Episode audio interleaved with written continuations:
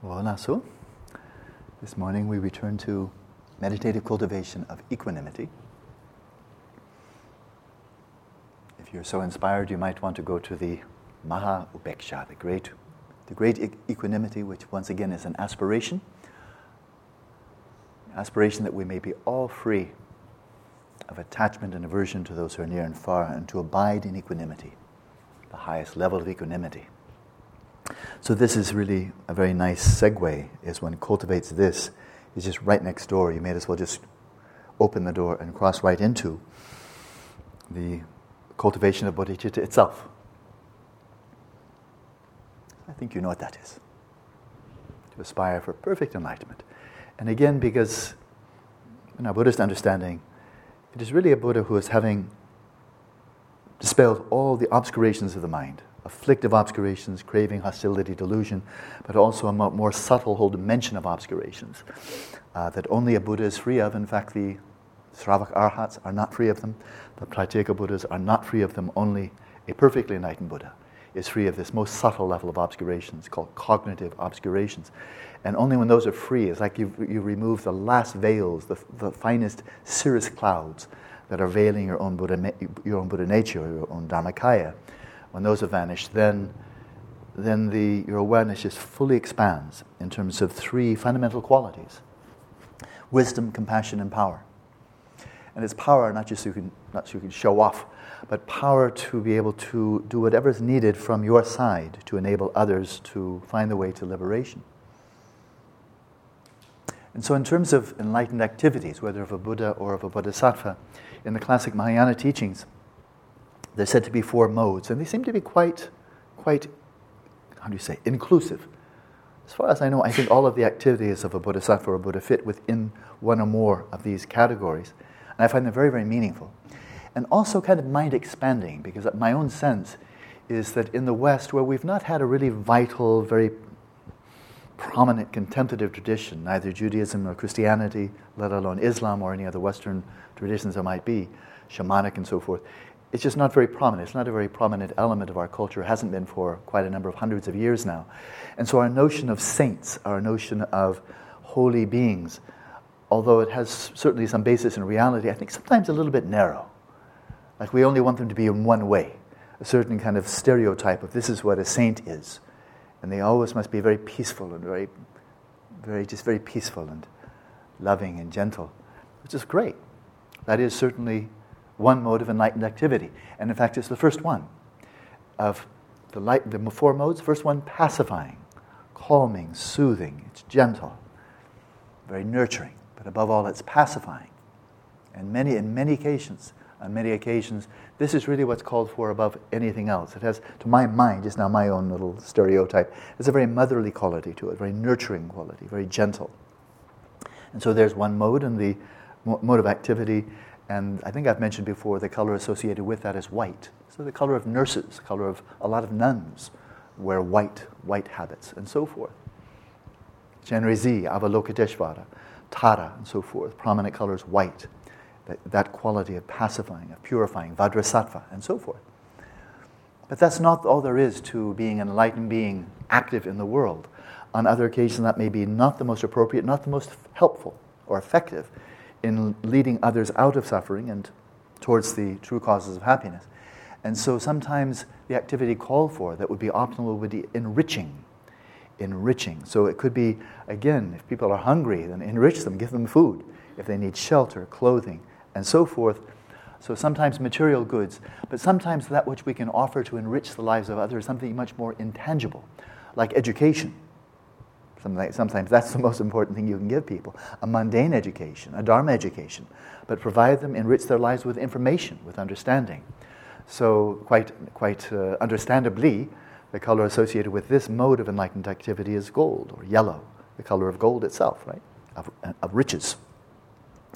But on other occasions, because we're living in the kind of world that we do, sometimes what's really called for to be most effective in helping others find a way out of suffering and find genuine happiness, to follow a path of liberation, sometimes will be a display of power. So Padmasambhava did this on occasion. The Buddha himself did this on occasion. and many other great teachers of the past. So when they're manifesting this power, just something really quite awesome, like, whoa, you want to kind of step, I didn't see that one coming. You're not just seeing purity or someone who's very, very wise. You're seeing in enlightenment, there's also tremendous power you're tapping into. It's the power of your own Buddha nature, right? Power of the energy of primordial consciousness. It's pretty awesome.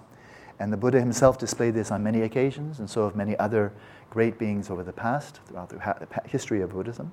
And of course, in other traditions, it goes without saying.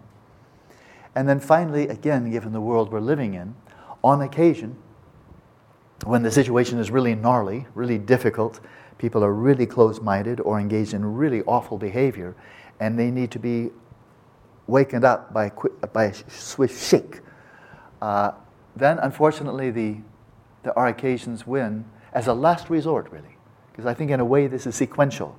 First pacifying, if that's not effective, then enriching, if that's not effective, then the display of power, and if that's not sufficient, then finally the display of ferocity.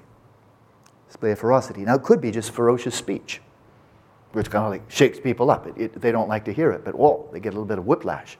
And that can shake them out of, you know, shake them out of some habit, some rut, some mode of very harmful activity that they're engaged with. Because they say, oh, this, this could be dangerous. And then they back off. You know. So governments do that. They will threaten with their laws, with their police, and so forth and so on. Uh, sometimes used effectively, sometimes used out, out, of sheer foolishness. But there is, and yet this is an interesting point, that there, this is classic Mahayana Buddhism. It's not something coming from some, some outside source. That there are times for this as well, and that ferocity may entail violence.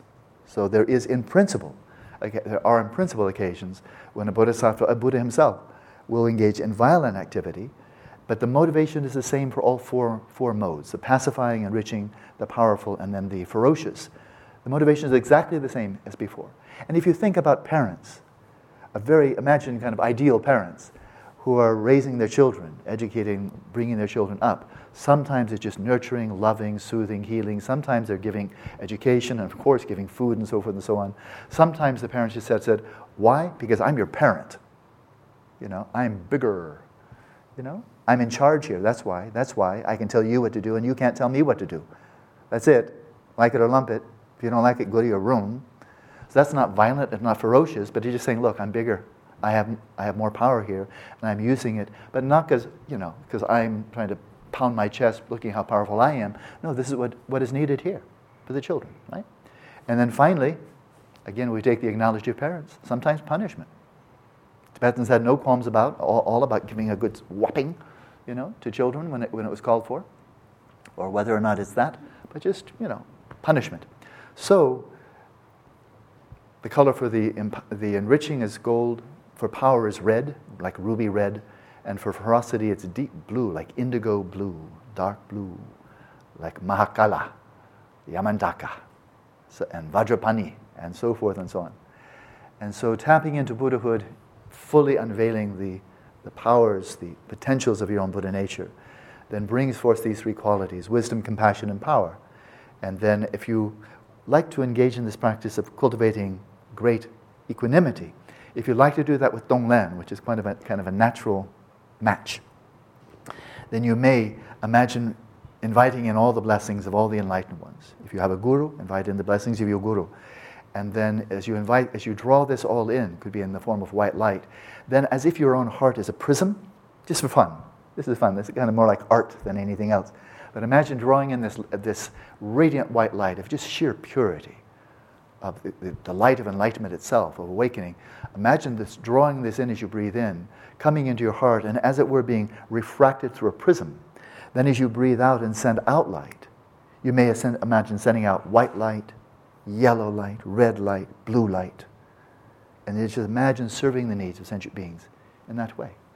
So, as with simple shamatha practice, settling the mind, for example, we're doing our best to rest in our best facsimile, or as close as we can to resting in substrate consciousness and viewing the mind, viewing mental events and so forth from that perspective.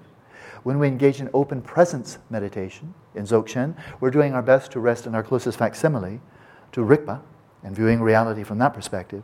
And when we engage in this practice, then we're doing our best to rest in and arouse from the heart of bodhicitta. So it may feel somewhat contrived, bit artificial, bit conceptual, and so forth. Of course, of course. But then it's through that cultivation, through that unveiling, that it becomes more and more authentic until finally it's kind of like it just breaks through. The bodhicitta just kind of breaks through, breaking through from beneath. And instead of you having to cultivate it from above, it just breaks through from beneath. And then it's just like the sun has come over the horizon and it's just flowing out. It's emanating light from all directions.